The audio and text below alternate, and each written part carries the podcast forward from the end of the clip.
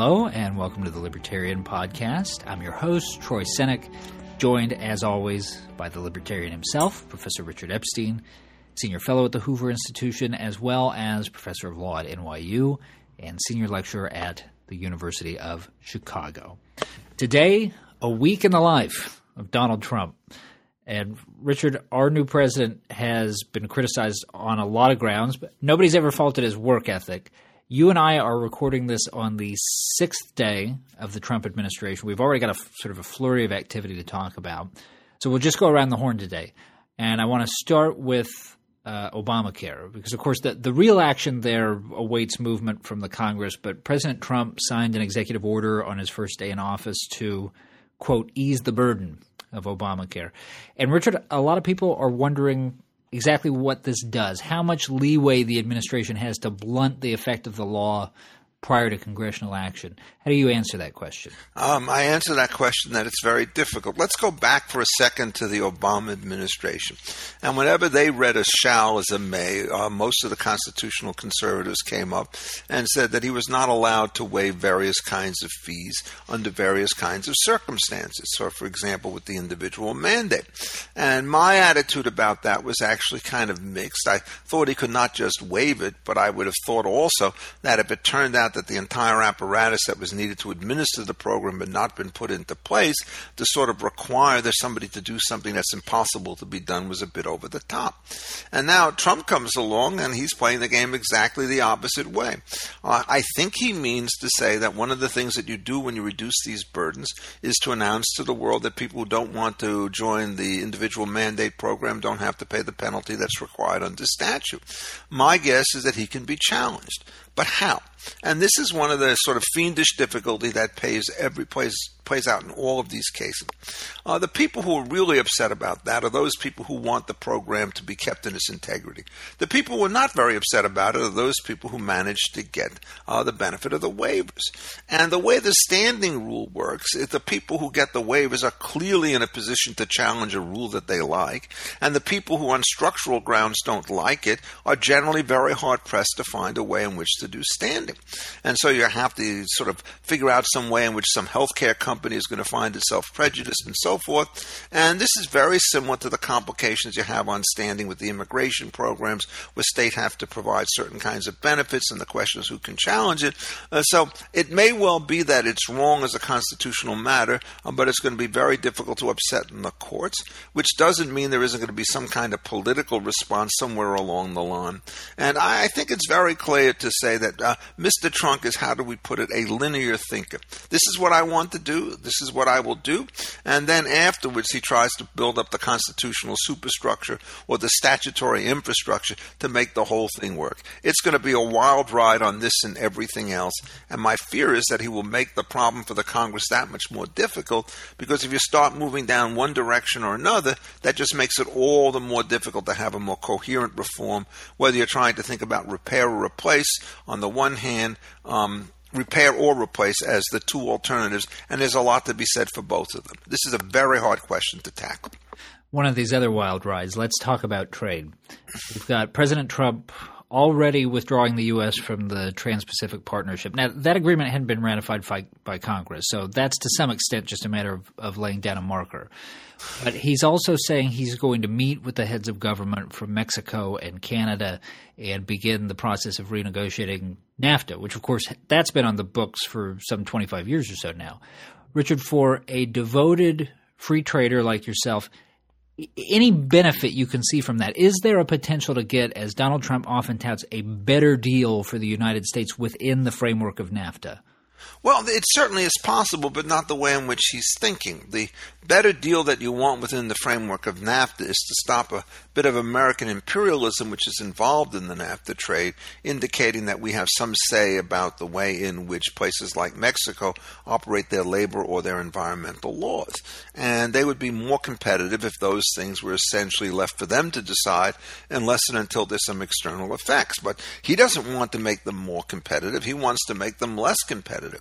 What I think he will discover painfully is that right now the United States uh, probably exports about a half a trillion dollars of stuff to Mexico, and we have huge trades with respect to the Canadians, probably not on that order, but close, maybe a little bit larger even at this particular point in time.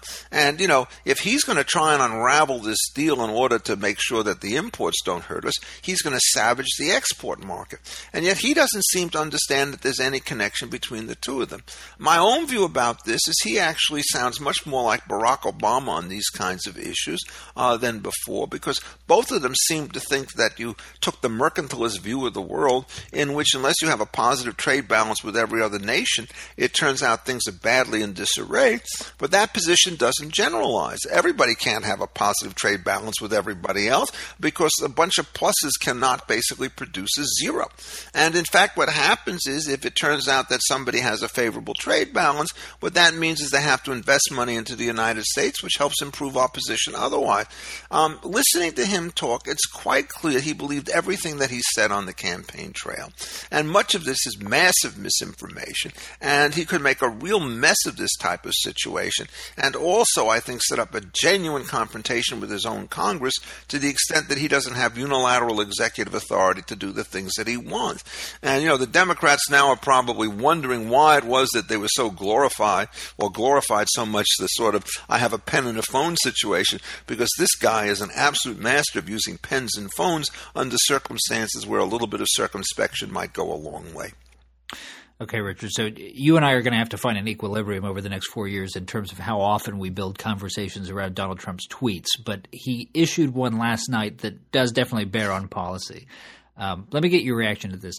The city of Chicago, where you live part of the time, has, as is well known, a real problem with homicides and with gun violence. President Trump says in a tweet issued the night before we're taping this, I'm quoting him here if Chicago doesn't fix the horrible carnage, carnage is in scare quotes there for reasons that I don't quite understand, but if Chicago doesn't fix the horrible carnage going on, 228 shootings in 2017 with 42 killings, up 24% from 2016, I will send in the feds, close quote. Now, Richard, there's this whole burgeoning industry of Trump tweet hermeneutics, but we don't know as yet exactly what he means by sending in the Fed. So let's just pose it as a question. Major crime wave in one of America's largest cities.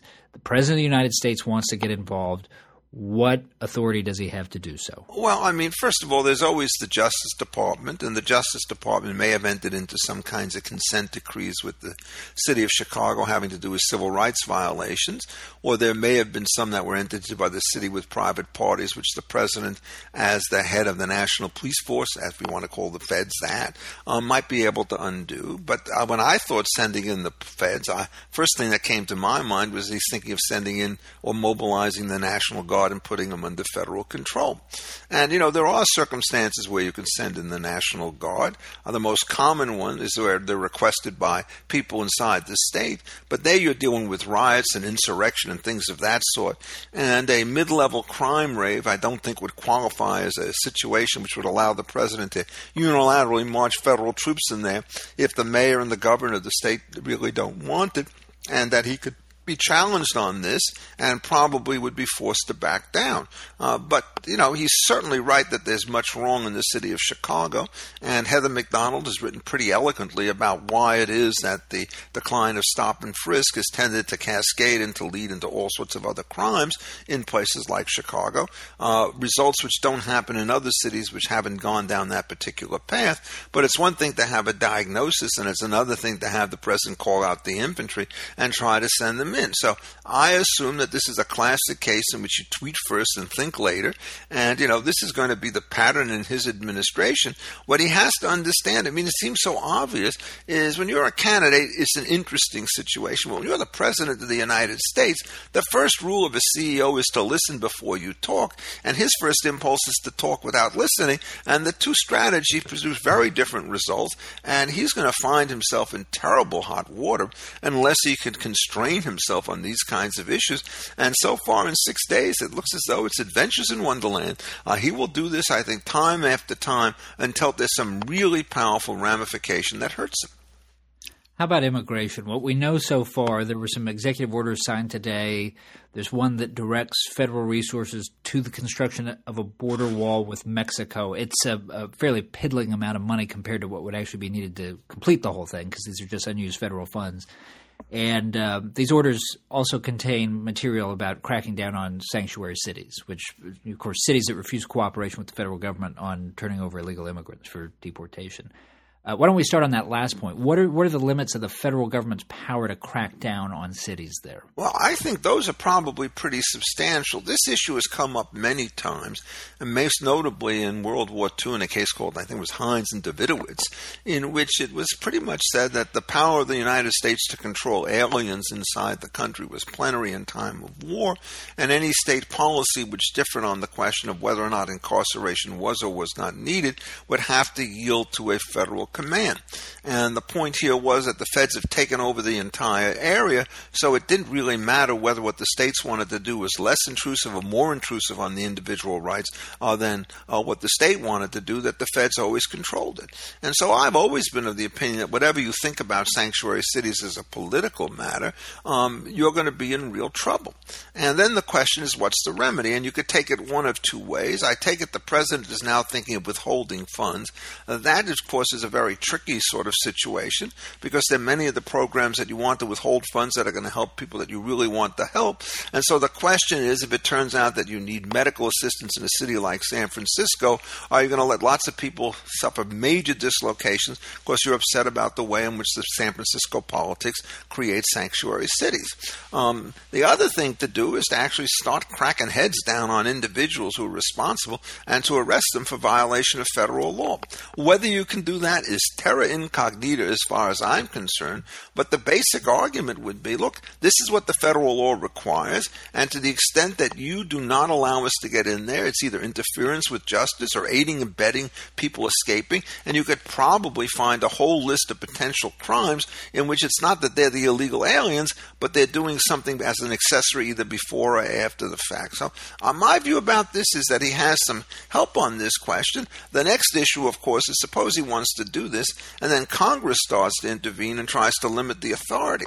Um, we have a much more difficult question to decide whether or not the president, in his role as commander in chief or whatever, uh, can go against Congress. But my own view on this particular question is that if the executive has to take care that the law be faithfully executed, to the extent that there is an explicit congressional command says, please don't do this, you're going to be in trouble. This was exactly the same problem that George W. Bush faced when it turned out that he claimed the commander in chief power to do things for which there was an explicit congressional order, please don't do these sorts of things. And eventually, if you recall, Bush backed down on that before it went to the mat. Now, with Trump, you have no idea whether he's going to want to litigate any of these things, but it's quite clear that if this man comes to the diplomatic table, there's going to be a sledgehammer in one hand and a rapier in the other. Let's talk a little about sort of the, the nuts and bolts of government. President Trump has said within the last week that he can envision cutting federal regulation by as much as 75%. He said it could conceivably even more. He's also instituted a federal hiring freeze, one that uh, we should note it excludes the military, but otherwise a hiring freeze. Even, Richard, some people who are sympathetic to Trump's goals on those two fronts worry about a blunt instrument problem. So if, if you're too sweeping and cutting regulations, maybe you throw out the baby with the bathwater. Or with the hiring freeze, maybe you compromise some positions that really are valuable to the federal government. How do you think about those kinds of questions? Well, let me first make a, a simple minded distinction that's overlooked in his discussion. Is the United States owns large numbers of federal lands and they have to administer these lands. And so one of the things, for example, that he talked about where I think he made the right decision had to do with the pipelines, the um, uh, pipeline with respect to the Dakota Access and, and then the Keystone XL pipeline. And, you know, the Army Corps of Engineers has to issue a bunch of easements on these things. There are a lot of studies that have to be made. Nobody, I think, wants to get rid of this. That part of the business can be called regulatory, but it could also be called public administration. Hard to cut on that, even though you could change the rules. When it comes to the other stuff, you can do a lot to sort of cut things down, but you have to make sure you get it in the right order. So if you have these complicated books, rules on the books, and what you do is you try to administer them by cutting the workforce by three quarters, it's going to be complete chaos. That's going to be for Medicare, for Social Security, uh, unemployment insurance, a lot of very intensive programs. If you run it the other way and say, look, we like block grants instead of having the current federal administration of Medicaid, you probably could cut it by 75%, but you have to get the sequencing right. He is not the kind of man for whom sequencing seems to be the issue of the day. Um, he just wants to take a bludgeon to this stuff and, and to try to do it. Now, could I cut this stuff? Well, this is the interesting question. I, I think the most positive feature of the Trump administration, from the point of view of a classical liberal, are the various appointments that he has made to key cabinet positions, all of whom turn out to be cutters in some sense or another. Uh, so by the time you get done with what's going to happen with Andy Puzder in the Department of Labor, Betsy DeVos in the Department of Education, those rules can be really simplified at the administrative level. But how much are you going to say? Take the most dangerous of all these organizations, the Office of Civil Rights. You know, if these guys are having a budget of $100 million a year or $200 million a year, you could cut them by three fourths, but that doesn't make a dent in what the overall situation is. The advantage you're going to get with these programs is not so much in cutting staff, it's in reducing the compliance costs and the peculiar adjustments you have to make in the private sector to comply with the administrative demands. The secret of the administrative state, in many ways, is simply as follows We have a very small budget, and we just require you to do an enormous amount of work, and if you don't do it, we're going to punish you. Well, if you don't require them to do the work. What you're really going to do is transform the economy uh, by shifting the private economy from a compliance culture to a production culture. And if he does that, it will be a great achievement. So, final question that I'll put to you. You've taken the position on our previous shows, as have a lot of other people on the right who are sort of uncertain of how the Trump administration is going to go, that you were going to withhold judgment until you got a better sense of how the administration was actually going to play out. Obviously, still way too early to make that judgment. But if you're giving President Trump a letter grade on his first week, how does it come out? Well, what you have to do is to divide it by subjects. I mean, you know, uh, the kid who gets an A in math doesn't necessarily get an A in English. And some of the things that he's had, I think, have been extremely good in terms of his appointments. As as I said, I'm very much in favor of the things that he did with respect to Dakota Access and indeed with respect to the Keystone. In fact, I've worked quite closely um, with people involved in the Dakota Access, so I don't want to count myself as a neutral person. Uh, but having looked at what the Obama administration did, I'm still still boggled eyed at the extent to which they ignore professional judgments by making political plays at the last moment to shut down this pipeline. I mean, I thought it was just amazing. On the other hand, one of the things I've come to conclude about Trump is whatever he says, he means. And so I am very worried about the fact that he's going to think that browbeating individual firms not to send things overseas is going to continue at pace. I think these companies are going to be very afraid about it. I think sooner or later he will overstep the line and there will be a huge brouhaha, which he will probably lose. Uh, but what he doesn't seem to do is to understand the importance of moderation once you're in office, particularly when you're putting forward an anti free trade agenda or a very hostile agenda, maybe, on immigration. We're not so sure, which is opposed by a large portion of your own party. The only way that this works is if you think that executive power is really enormous. And one of the things that one should note by looking at these orders, he says, by the power vested in me and the president. He doesn't say under such and such a statute or under such and such a clause in the Constitution. It seems that he thinks of everything as perhaps a plenary kind of delegation to him. And this means that there's going to be some huge struggles that are going to take place. There's no question that the Democrats are going to organize their campaign for 2018 and beyond as a straight stop the Trump campaign. That was the purpose of the women's movement. And if you start reading various things on the Huffington Post and so forth, they're basically trying to figure out how you beef up the blue um, coalition. And the argument is we must stop, from their point of view, this maniac, or words even more pointed to the time. Uh, so we are in for interesting times. And some people, as journalists like us or pundits like us, may like it. But remember, to ordinary people, the phrase, you shall live in interesting times is a Chinese curse. And perhaps both China and curse are very relevant in this particular context. All right. Thank you, Richard. And thanks as always to our listeners. And remember, you can read Richard's weekly column. It's called The Libertarian, and you can find it at Defining Ideas. That's at hoover.org. You can also follow him on Twitter. That's at Richard A. Epstein. For the Hoover Institution, I'm Troy Senik. Thanks for listening. This podcast has been a production of the Hoover Institution. For more information about our work, please visit hoover.org.